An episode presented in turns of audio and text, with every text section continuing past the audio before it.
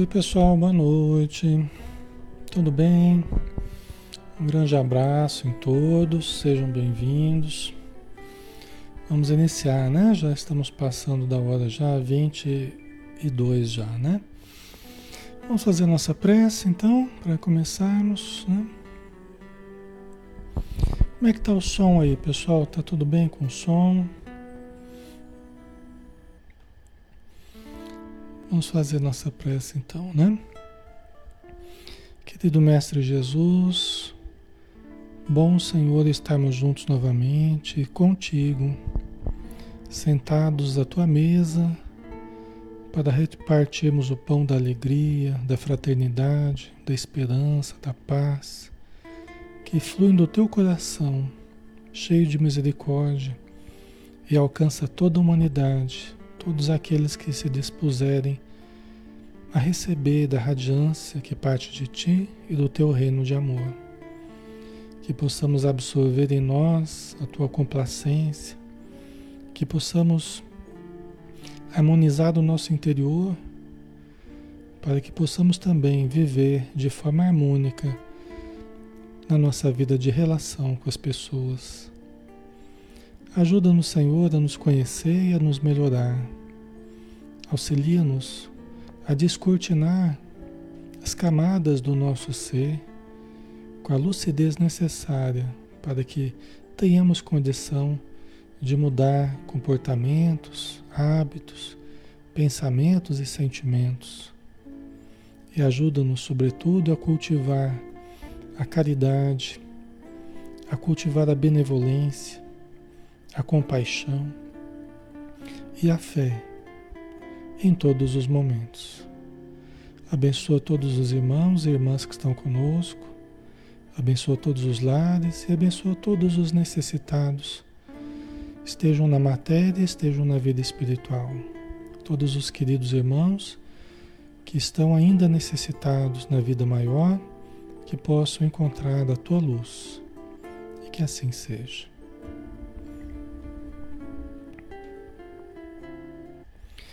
Muito bem, pessoal. Novamente, boa noite, um grande abraço, sejam bem-vindos. Alexandre Camargo falando aqui de Campina Grande, em nome da Sociedade Espírita Maria de Nazaré. Nós estamos na página Espiritismo Brasil Chico Xavier, onde nós realizamos estudos todos os dias de segunda a sábado, às 20 horas, tá?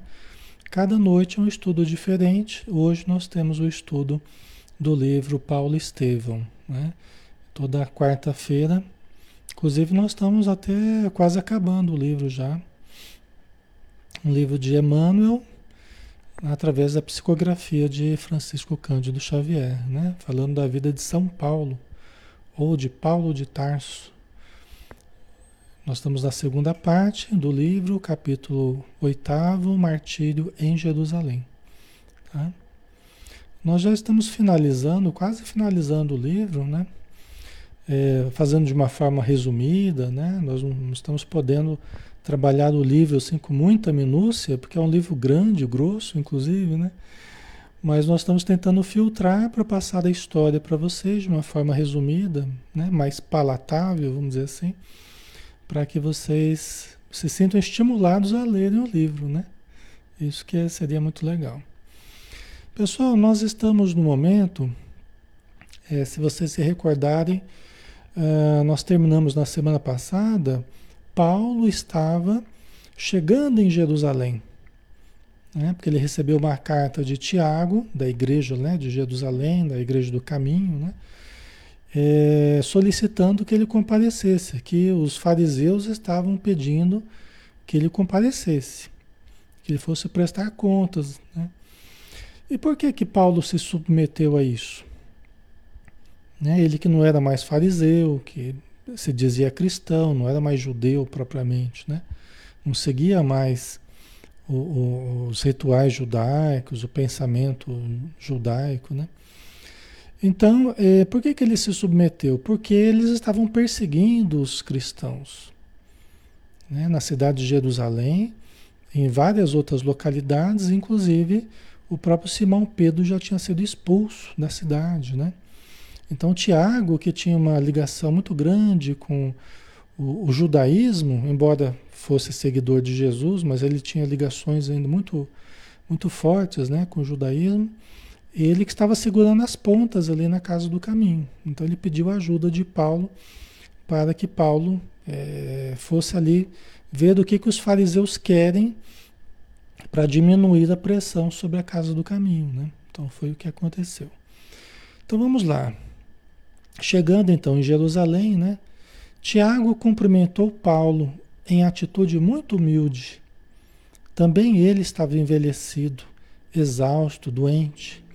O convertido de Damasco, ao contrário de outras vezes, experimentou extrema simpatia pela sua pessoa, que parecia inteiramente modificada pelos reveses e tribulações da vida. Deixa eu só fazer uma anotação aqui, pessoal. É, não adianta assim, quem tem o livro, não adianta querer seguir pelo livro enquanto a gente está fazendo o estudo, tá? Porque não vai conseguir propriamente seguir pelo livro, tá bom? Nós estamos fazendo de uma forma resumida. Às vezes a gente pega um parágrafo daqui, dali, né? Então não tem condição de seguir pelo livro, tá? Certo? Então vamos lá. Então, é, Paulo e Tiago sempre tiveram uma sempre tiveram uma dificuldade, né? Um com o outro, né? Tiago não suportava muito Paulo, né? Até pelo que Paulo havia feito anteriormente, né? Quando Saulo, né? Quando se chamava Saulo, é fariseu, né? É, então ele perseguiu cristãos, né? Então Tiago não tinha muita simpatia por ele. E Paulo, também vendo Tiago muito apegado ainda aos hábitos farisaicos, aos hábitos dos judeus, né? ele também não, não, não, não conseguia engolir muito Tiago. Né? Só que o tempo foi passando, o tempo foi passando e ambos foram amadurecendo, ambos foram sofrendo, ambos foram envelhecendo, né? E agora é, nesse reencontro que parecia bastante desagradável para Paulo, porque ele era chamado a Jerusalém, né, sabendo que era uma ida difícil que ele faria, uma, uma ida sacrificial, né, que talvez ele fosse para morrer, né, e ainda era chamado ali para Jerusalém através de Tiago, né? Quer dizer, era uma situação bastante constrangedora, bastante difícil, né? Só que é,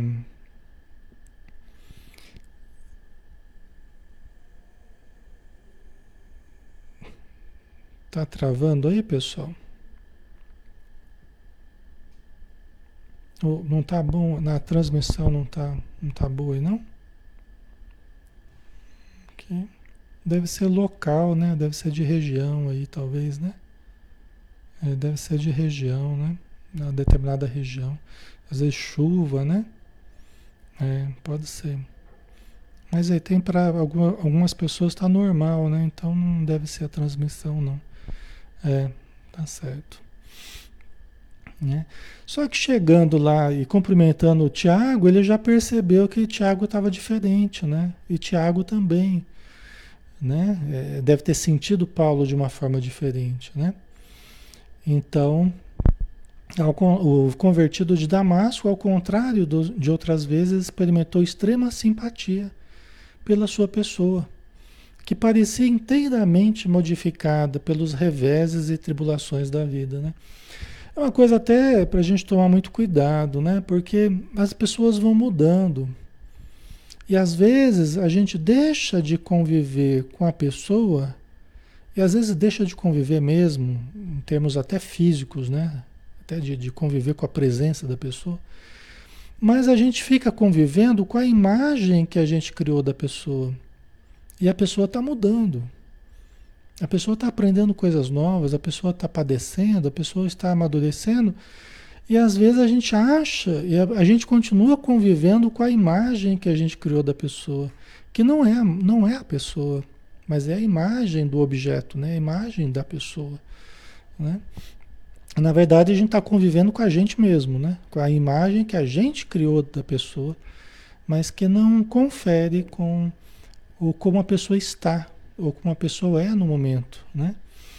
Então a gente precisa tomar cuidado porque a gente precisa estar sempre ligado à realidade, né? E não com a imagem que a gente faz da realidade, né? Então nada melhor do que manter contato com a pessoa, com as pessoas, né? Conversar, saber delas, como elas estão, não, e não ficar né, com a imagem que a gente está criando a respeito delas, né? Que a gente vai se afastando da realidade, na verdade, né?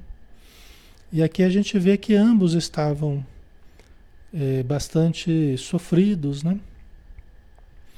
Havia mais de um ano que os rabinos Eliakim e Enoque deliberaram reviver os processos de perseguições iniciados por ele, Paulo, quando da sua movimentada gestão no Sinédrio. Né? Então, olha que coisa, né? Os, os, o, o Tiago chamou Paulo por quê? Porque dois rabinos né, faziam parte do Sinédrio, lá eles começaram a resgatar processos que tinham sido abertos por Paulo décadas antes. Você vê o, o problema das coisas que a gente começa, as coisas mal feitas que a gente começa, né? Às vezes você não sabe quando elas vão terminar. Né? Que às vezes passa tempo, passa décadas, passa séculos e ainda está repercutindo certas atitudes, né? É, é, um problema isso, né? Por isso que a gente precisa tomar muito cuidado na eleição do, das nossas escolhas, né? Das nossas atitudes. A gente precisa escolher muito bem, porque uma vez que a gente coloca em prática, pode ter repercussões que a gente não, não sabe onde vai parar, né? Então, é, eles estavam resgatando, revivendo processos que tinham sido iniciados por Paulo há décadas anterior, anteriormente, né? Então, quando Paulo era um fariseu, né? No Sinédrio, ocupava um cargo importante no Sinédrio. Né? É, o sinédrio é aquele órgão, aquele, aquele órgão máximo né, da, da, dos judeus, né? Tá? Como se fosse uma espécie de STF dos judeus, assim, né? com poderes religiosos e políticos, né? É, numerosos processos de perseguição individual deixados a meio por Paulo de Tarso, quando de sua inesperada conversão, foram restaurados. E o que era mais grave, quando falecidos os réus, era a pena aplicada aos descendentes, que assim eram torturados, humilhados e desonrados. Olha que coisa, que coisa terrível, né?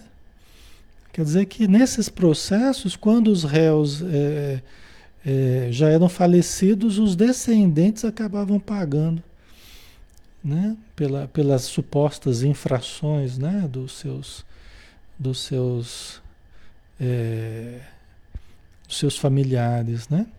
Então, é uma coisa bem injusta, inclusive, né?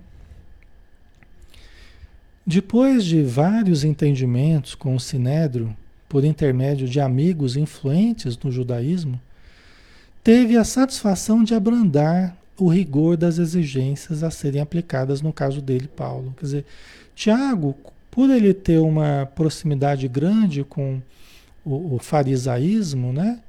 com o judaísmo, com os rabinos, então ele conseguiu abrandar bastante as exigências que eles tinham para com Paulo. Você vê que tudo é perfeito, né? né? Jesus chamou Tiago, Tiago era muito aferrado ao judaísmo e parece que ficou mais ainda ao longo do tempo, mas no final da vida de Paulo, de alguma forma o Tiago ele acabou tendo uma função, ele vai ter uma função na vida de Paulo, né? E como a gente está vendo aqui, ele está tendo uma influência, inclusive, para abrandar os rigores né, do, do, dos fariseus com relação a Paulo. Né? Então tudo parece que já estava meio esquematizado. Né? Então o, o Tiago falando, explicando para Paulo, né? que ele colocou os contatos que ele tinha ali dentro do, do Sinédrio e pediu, né, intercedeu pelo Paulo, tal, para abrandar o rigor, porque eles nunca perdoaram Paulo, né? Eles nunca perdoaram Paulo por ter abandonado. Foi uma vergonha, né, para os fariseus eh, Paulo ter abandonado o cargo importante que ele tinha no Sinédrio se dizendo um seguidor de Jesus, né? Foi uma afronta terrível, eles nunca perdoaram. Ainda mais por Paulo, por Paulo ser tão ativo, né?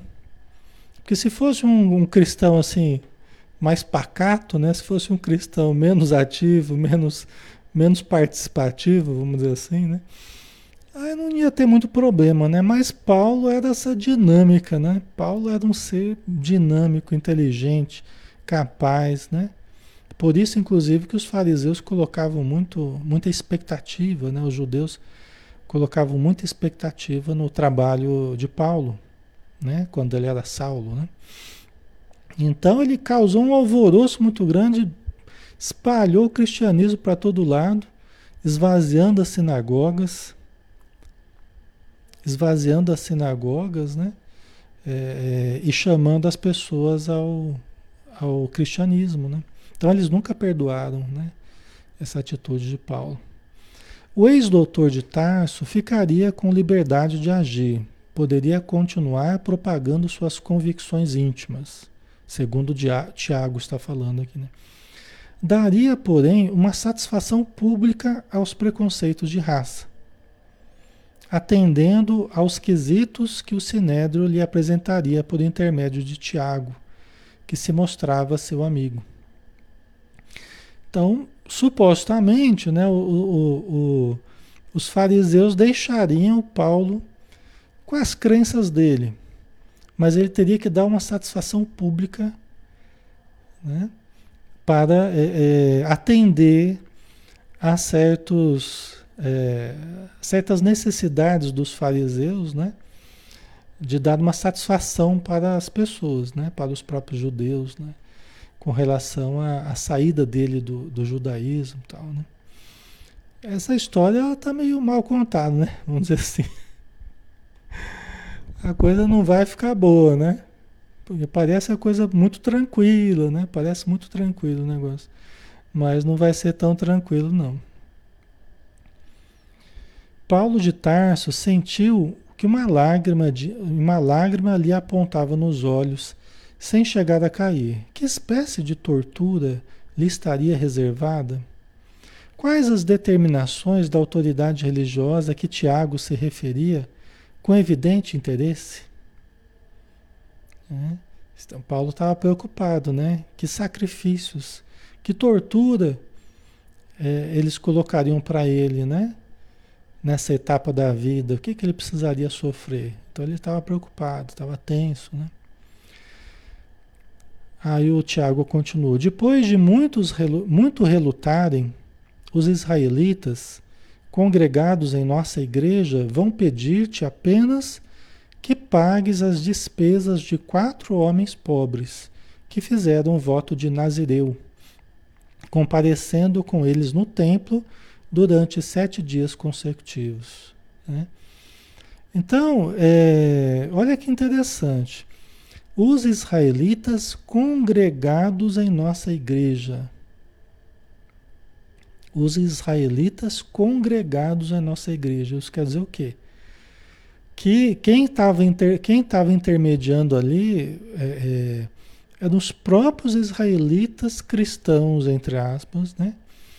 que estavam ainda muito ligados ao judaísmo, que estavam pedindo que Paulo apenas pagasse as despesas de quatro homens pobres que fizeram voto de Nazireu. Né? E comparecendo com eles no templo durante sete dias consecutivos. Quer dizer, ia ter que pagar as despesas desses quatro homens pobres, né?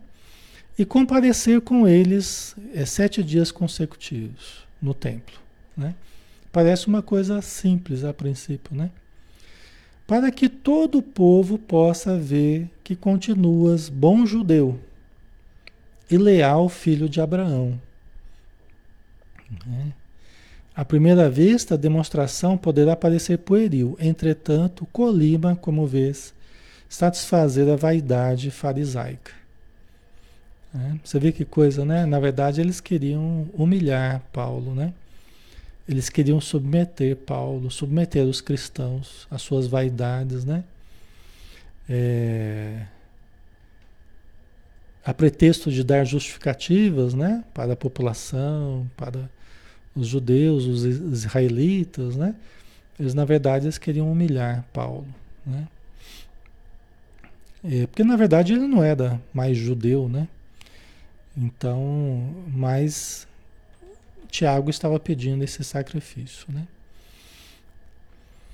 Pensei que o sinédrio ia exigir minha morte. Essa exigência é uma ironia profunda e visa reduzir-nos a crianças, de tão fútil que é. Não é perseguição, é humilhação. É o desejo de exibir homens conscientes como se fossem meninos volúveis e ignorantes. Paulo ficou bastante é, contrariado né, com essa perspectiva. Ele ficou bastante contrariado. Né? Ele demorou até a aceitar o pedido de Tiago, né? É uma súplica de Tiago, porque para abrandar os rigores do, dos judeus, né? diminuir a pressão sobre a, a igreja do caminho é, e demais cristãos, né? Mas era por demais amargo, né? era muito amargo né? para Paulo. Né? Ele que já consciente, cristão, divulgador, conhecido né? em muitas regiões, é, ser submetido assim, né? Pelas, pelas rituais, né? Pelas, pelas exigências farisaicas. Era uma humilhação, né? É interessante, né? Que às vezes a vida não nos pede grandes coisas, né? Às vezes o que a gente menos espera é o que a vida vai pedir. Às vezes é aquilo que mais nos doeria, né? É aquilo que seria mais doloroso para a gente. Né? Não é aquilo mais glamouroso. Talvez Paulo gostaria de morrer de uma forma né, é, é, heróica, né? E na verdade a vida estava pedindo para ele uma atitude humilde, né? Absolutamente humilde, né? Então não é fácil, né? Às vezes é nisso que a gente se enrosca, né? Às vezes é nisso que a gente se enrosca. A gente faz grandes sacrifícios, mas às vezes aqueles que mais doeria a gente, às vezes a gente enrosca, né? E é onde a gente mais precisa trabalhar. Hum. Sim, Paulo, compreendo tua justa versão. O Sinédrio, com isso, pretende achincalhar nossas convicções. Sei que a tortura na praça pública te doeria menos, entretanto, supões que isso não represente para mim uma dor de muitos anos? É, o próprio Tiago falou, você acha que é por eu gostar tanto assim do, do, do, do farisaísmo, do judaísmo, né? Que eu, que eu me apeguei tanto, né? Aí ele explica, né? Que ele, ele percebeu que ele precisaria ter relações com o judaísmo que ajudassem a igreja. E realmente foi o que aconteceu, né? Aí, depois de uma longa explicação de Tiago, Paulo entendeu e ele não cansava de se admirar é, da sabedoria desses galileus que Jesus chamou, né? Ele ficava às vezes admirado dos argumentos do, de Pedro, os argumentos de João, os argumentos de Tiago agora. Ele ficava assim espantado com a sabedoria deles. Né? Ele que tinha tanto conhecimento, mas ele observava que aqueles pescadores, ex-pescadores, né, que eles eram, que Jesus foi chamá-los na, na Galileia, né, é, eles tinham muita sabedoria e não era por acaso que Jesus os havia chamado, né. Então agora ele percebia, né, isso em Tiago também, né, e admirou muito a atitude de, de Tiago. Muitas vezes, continuou Tiago, muitas vezes o mestre nos ensinou que o melhor testemunho está em morrer devagarinho, diariamente, pela vitória da sua causa. Né? Então, é, hoje, talvez todos nós, a gente não, não, não tenha que fazer grandes sacrifícios, né? sacrifícios, sacrifícios heróicos, né? mas nós precisamos nos sacrificar no dia a dia, devagarinho, pequenas mortes, né?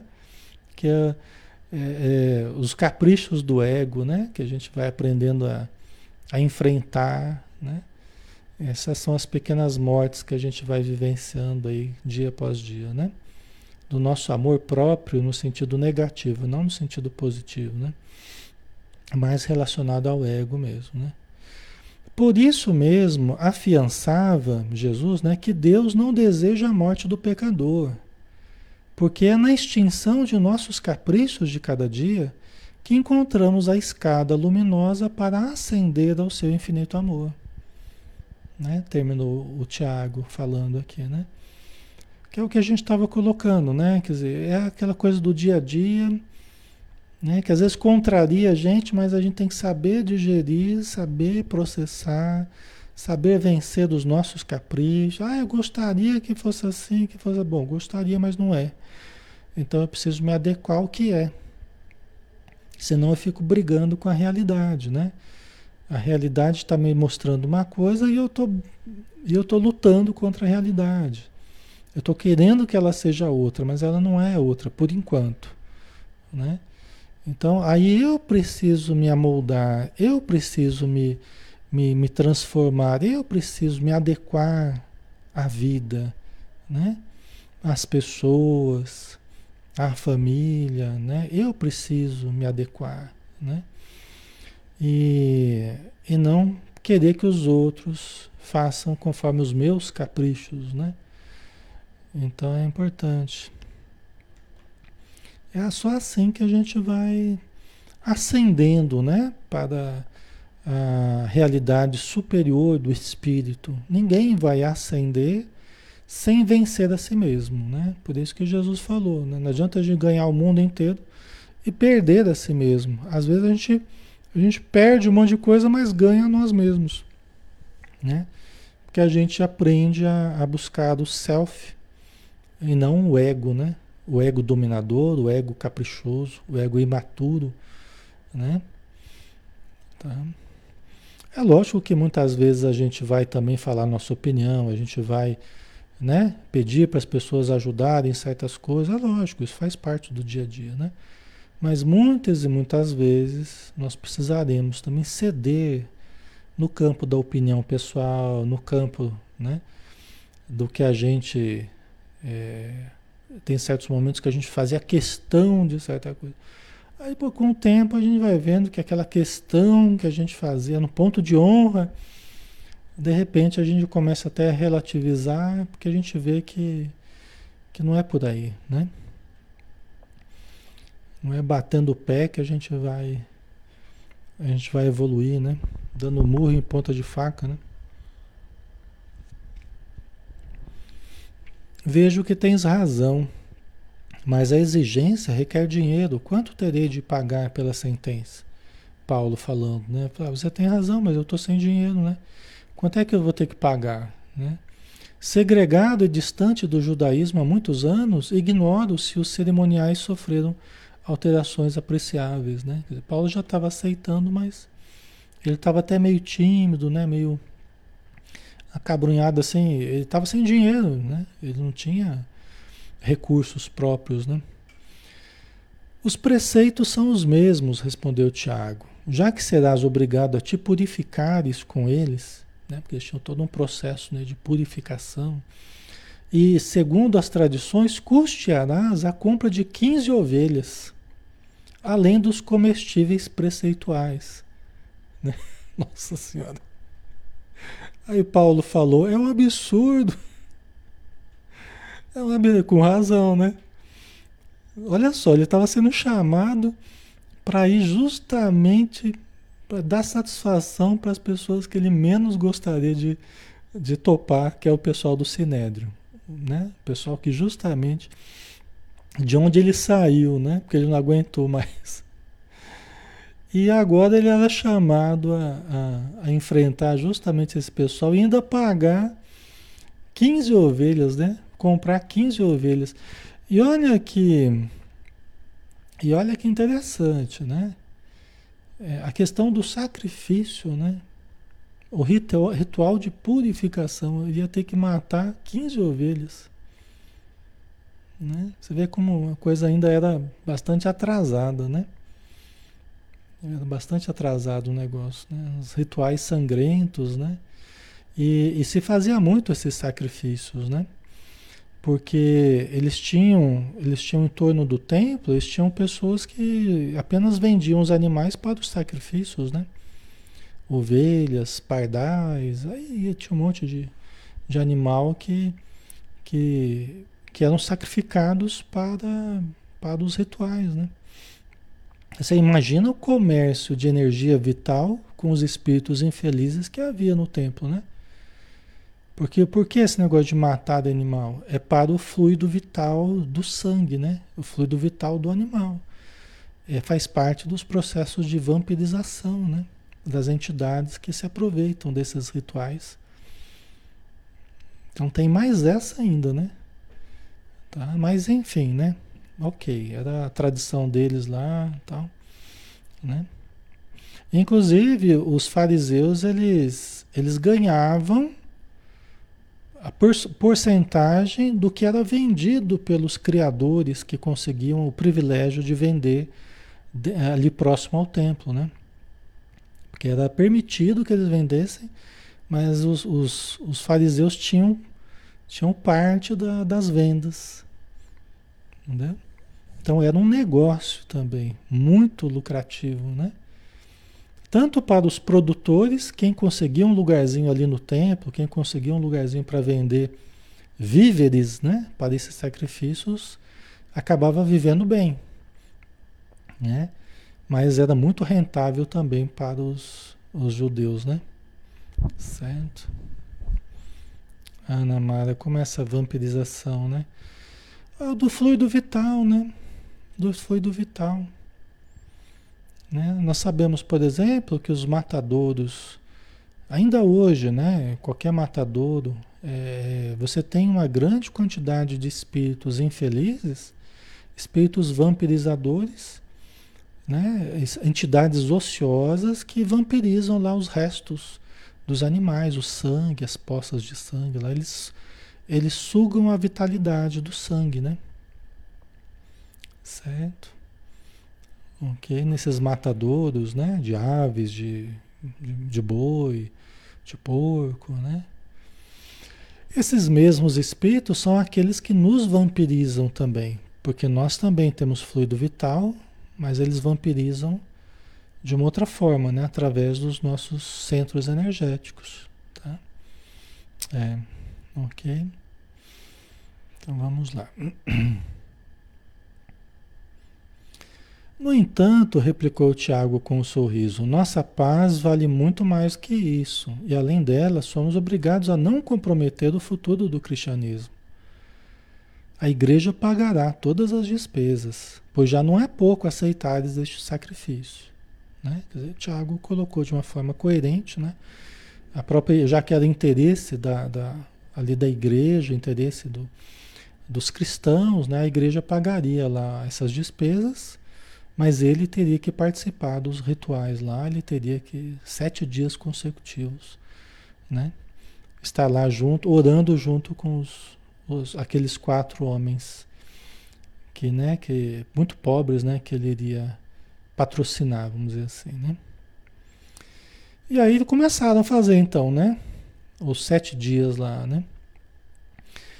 De orações, né? De sacrifícios, orações, tal. Os judeus, que contudo pareciam definitivamente instalados na igreja, mantendo as velhas atitudes dos mestres de Israel, formularam ao ex-doutor conselhos e censuras. Então, peraí, antes do, antes do, do, do templo lá, os judeus, olha só o detalhe aqui, os judeus que pareciam definitivamente instalados na igreja, mantendo as velhas atitudes dos mestres de Israel. Olha como é que estava a igreja do caminho, né? Cristã, né? Mas estava lá os judeus instalados lá dentro da igreja. E com as mesmas atitudes. Formularam ao Paulo conselhos e censuras. Nossa Senhora. O Paulo teve que ter uma, uma paciência de Jó, né? né? Quem eram eles, né? Para formularem conselhos e censuras a Paulo. Né? Quem eram eles, né? esses, esses cristãos, entre aspas, né? Muito é, representando praticamente o judaísmo ali dentro da igreja, né? Alegaram que também eram cristãos, mas rigorosos observadores da lei antiga, que Paulo não deveria trabalhar contra a circuncisão. Ele cumpria dar ampla satisfação de seus atos. Né? Era preciso muita paciência mesmo de Paulo, né? Paulo ele tinha que ter amadurecido muito mesmo para. Se fosse em outros tempos, né? Se fosse em outros tempos, talvez ele nem aguentasse calado, né? Mas ele, num, num prodígio de paciência, ele ouviu a tudo sem reclamar. Né? Com, profunda, com profunda admiração dos companheiros, o ex-rabino mantinha-se calado, recebendo as objulgatórias e repreensões com imprevista serenidade. Ah, as pessoas que conheciam Paulo já estavam esperando, já estavam esperando a reação dele, né? Mas ele, com profunda admiração dos companheiros, ele se manteve calado, né? Porque é mais fácil a gente a gente se revoltar, a gente se rebelar, a gente, né? É, a gente reagir de uma forma até mais agressiva, né? É mais fácil isso do que a gente domar a gente mesmo, né? Do que a gente silenciar. Era um momento que precisava de silêncio, né? De silêncio. Eram os caprichos do, dos, dos judeus, dos israelitas, eram os caprichos deles e Paulo silenciou, né? É Paulo sendo testado na aprovação da paciência de Jó, exatamente, Andrade. É, nossa senhora. ai, ai.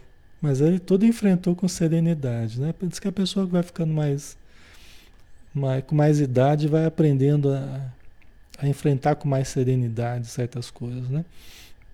Tomara, né? Que a gente aprenda, né? Com o passar dos anos. Né?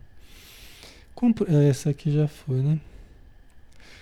O representante dos anciães discorreu ainda pedante e demoradamente sobre os preceitos da raça, ouvindo por, ouvido por Paulo com beatífica paciência. Né? Quer dizer, Paulo teve que exercitar a beatífica paciência. Né? O comparecimento de Paulo de Tarso no templo, acompanhando quatro irmãos de raça em mísero estado de pobreza, a fim de com, de, de com eles ir purificar-se e pagar-lhes as despesas do voto, causou enorme sensação em todos os círculos do farisaísmo. Foi um, uma sensação, né? Foi um alvoroço. Na cidade toda lá só se falava nisso, né? O ex-rabino percebeu a trama que se delineava.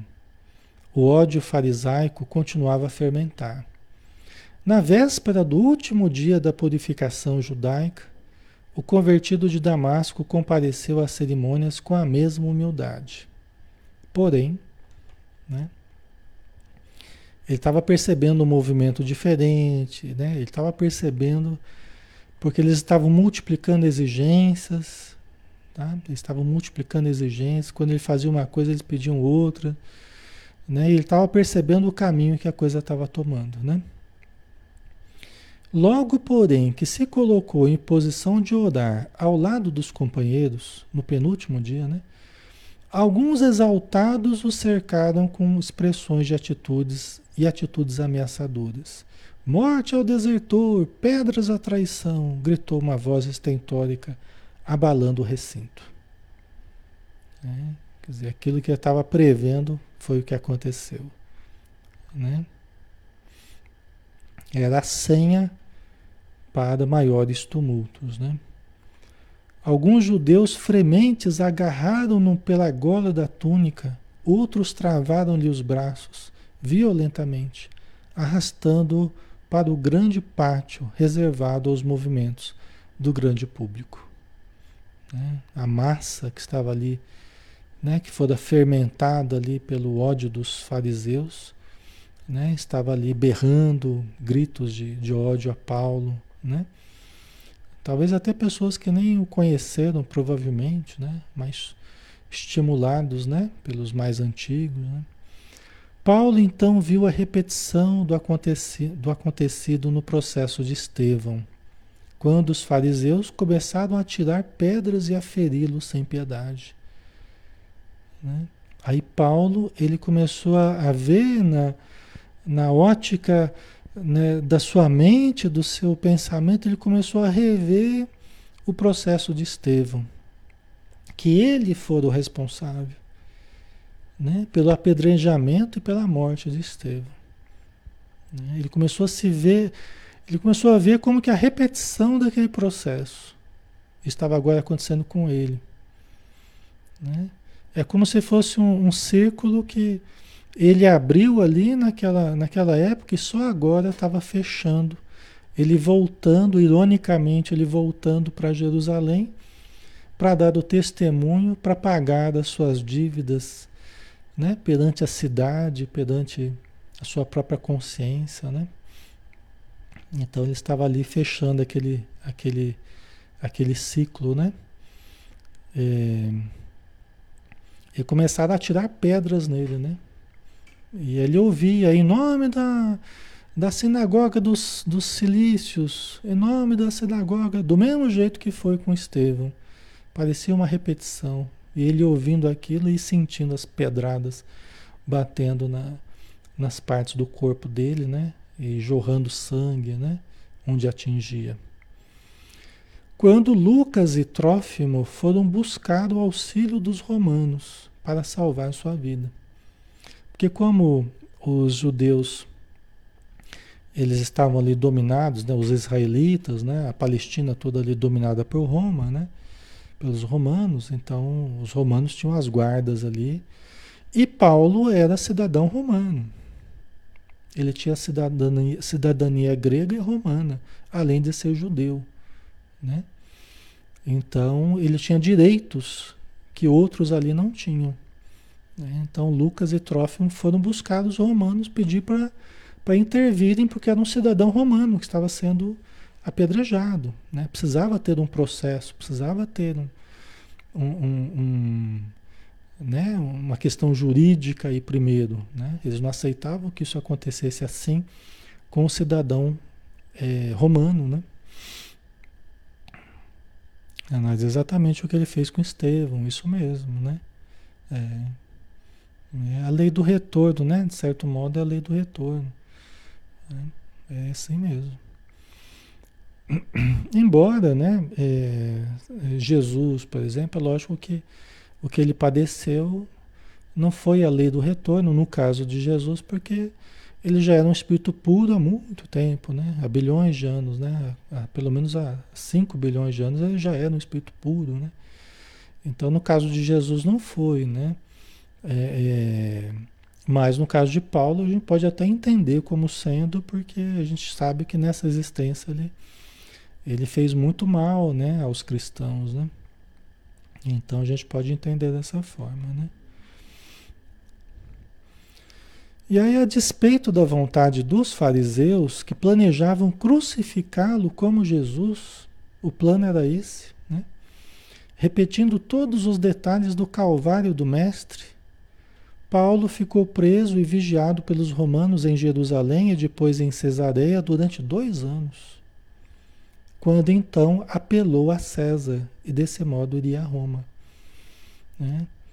Isso aqui é muito interessante, porque é, os romanos prenderam Paulo, viram que realmente ele era um cidadão romano, né? ele tinha os seus direitos, né? e aí houve um embrólio, né? os fariseus tentando, é, tentando fazer o julgamento dele, os romanos é, é não, sem permitir, né? ficaram dois anos nessa luta. Né? E, e Paulo então ficou preso dois anos. Né? Parte do tempo em Jerusalém e depois parte do tempo em Cesareia. Né? E até que ele então pediu, é, sabendo que os fariseus queriam crucificá-lo, né? através de, uma, de, um, de um procedimento muito ardiloso, né? eles, queriam, eles queriam vulgarizar a morte de Jesus. Né? Eles queriam vulgarizar a morte de Jesus. Eles queriam diminuir a importância da crucificação, né, do dia do Calvário de Jesus, e Paulo percebeu. Paulo ficou sabendo da, da, da armação que estava sendo feita, e aí ele falou assim: ah, eu vou, eu vou apelar a César. Que era considerado uma atitude indigna. Era uma atitude legal, que ele, como cidadão romano, ele podia apelar a César, tendo uma justificativa, ele podia apelar a César e ir a Roma. Né? E ele é, falou: não, diante dessa situação, eu não vou ficar aqui. Eu não vou permitir que façam comigo uma paródia da morte de Jesus. Né? Ele quis respeitar ao máximo. De forma alguma nós devemos permitir que façam comigo aquilo que fizeram com o mestre. Inclusive, eles estavam querendo até achar dois ladrões para crucificar também do lado de Paulo, para reproduzir né, a, a, a, o dia do Calvário de Jesus. Vocês estão entendendo a, delicadeza da coisa? Eles queriam transformar aquele evento, né, aquele, aquela situação de Jesus, numa coisa banal. Ah, foi só mais um aí que morreu como outro, né? Entendeu? E aí Paulo percebeu a ardilosidade da coisa, né? O ardil, ele percebeu, falou, não, eu vou apelar a César e vou sair daqui, não vou deixar. Aí até até Lucas questionou, falou, Paulo, mas uh, Jesus não, não fugiu do, do, do, martírio, né? Jesus não fugiu do. Mas aí Paulo explicou para ele, né? Não, que a morte que Jesus teve né? Ele não vai se submeter à mesma morte de Jesus, que nunca alguém vai, vai passar por aquilo que Jesus passou. Aí ele explica e, e Lucas se convence do que ele do que ele estava dizendo, dos argumentos dele, né? Muito importante, né? Muito importante isso. Você viu a, a, a sabedoria de Paulo, né? a sabedoria dele, assim, o respeito, né, com a obra de Jesus, com tudo, né? Nem morrer como Jesus ele não quis, porque né, em respeito a, a, a, a, esse simbolismo, né? A esse símbolo que se tornou Jesus, né? É muito importante isso. Então, veja bem, é, Paulo, né, uma coisa que, que a gente precisa até é, ressaltar do período que ele, que ele ficou preso, né? Ele trabalhou todos os dias, ele trabalhou intensivamente, enviando cartas, mantendo contato com as várias igrejas da comunidade cristã. Né? Pediu a Lucas que fosse colher as preciosas informações com Maria, que ele tinha vontade dele voltar. Lembra que a gente falou, né? Ele falou para Maria que ele tinha vontade de voltar para para colher as informações sobre Jesus, né? E aí não ia dar tempo mais, não ia dar certo, ele mandou Lucas, né? E Lucas foi. E aí Emmanuel fala, né, que por isso nós temos hoje o evangelho de Lucas. E ele pediu também que Lucas fizesse os, as recordações do, do, das lutas dos discípulos, né, dos apóstolos. E aí nós temos os Atos dos Apóstolos, que Lucas escreveu também, né? É, Paulo ele, ele chegou a escrever num certo momento, né? Em cadeias mais livre. Ele trabalhou, não teve um dia que ele não trabalhasse na, nesses dois anos de, de cadeia que ele, né? Ele chegou a escrever nas cartas, em cadeias mais livre. Né? Muitas vezes a gente está em cadeias, preso a alguma coisa, mas livres porque estamos fazendo o certo. Livres porque a nossa consciência está em paz. Né? A verdadeira liberdade não é a gente se livrar de todas as cadeias que a gente tenha. A verdadeira liberdade é a gente se livrar do erro, da ignorância, da animalidade que ainda impera muitas vezes em nós. Essa é a verdadeira liberdade. Por isso que é diferente, né? O, o, a, a gente tem uma atitude libertária, né? Que tem uma pretensão de se libertar de tudo. É até ilusório isso, né? Porque ninguém consegue se libertar de tudo, né? Mas a gente precisa se libertar do erro. E isso Paulo fez muito bem, né? Certo.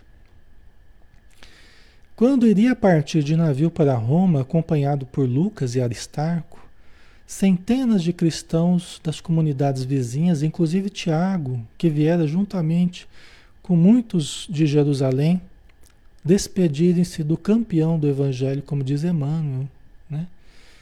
Então, centenas de cristãos, ele estava saindo de navio, né? ele ia sair de navio, praticamente escoltado né? Pelo, pelos romanos, protegido pelos romanos, né? para que não acontecesse, não acontecesse nada com ele, até chegar lá em Roma, né? cidade dos Césares. Né? É, e foi uma cena muito bonita, todos os cristãos das redondezas, Tiago que viera de Jerusalém, junto com vários que, que conseguiram vir, para prestigiar o campeão do Evangelho. Para prestigiar o campeão do Evangelho. O campeão aqui não no sentido egóico, né? Mas o campeão do amor, né? O campeão da divulgação, o campeão do exemplo que ele deu, né, no trato com o evangelho. Então foi muito bonita a cena, pena que a gente não consegue retratar aqui de uma forma mais ampla, né? Mas foi muito bonita a cena, né? E vale a pena vocês lerem. É um estímulo, né? Para vocês lerem no livro lá. Aqui a gente terminou esse capítulo, nós temos o nono e temos o, o décimo capítulo para a gente encerrar, tá? Então, o próximo nós, nós vamos ver a viagem, né? A viagem para Roma. Nós vamos ver daí a, o que aconteceu lá em, lá em Roma, né? Tá? Muito bem, pessoal. Vamos finalizar. Eu vou ter que fazer de novo a pressa aqui meio rapidinho, né? Vocês já estão acostumando, né? Nove horas eu tenho que tenho que estar tá saindo daqui, tá? Então eu peço desculpa para vocês, né? Eu vou ter que sair meio rapidinho aqui. Então vamos fazer a prece, né? Agradecer aos amigos espirituais, agradecer a Jesus, agradecer ao nosso espírito protetor, todos os espíritos amigos que estão aqui nos amparando, pela oportunidade desse estudo, dessa convivência, dessa paz, dessa energia boa que nos faz tão bem e que nos predispõe a mudanças de atitudes que nós tanto precisamos. Possamos ter a coragem de um Paulo, possamos ter a determinação e a caridade que ele demonstrou. Obrigado por tudo e permaneça conosco, Senhor, hoje e sempre. Que assim seja. Muito bem, pessoal. Então, obrigado pela presença de vocês, tá? Eu já vou desligar aqui, não vai ter musiquinha, mas amanhã a gente vê se dá tempo, tá bom? Então um abração, fiquem com Deus e até amanhã no livro Ser Consciente de Joana de Anjos, tá? Às 20 horas também. Até mais.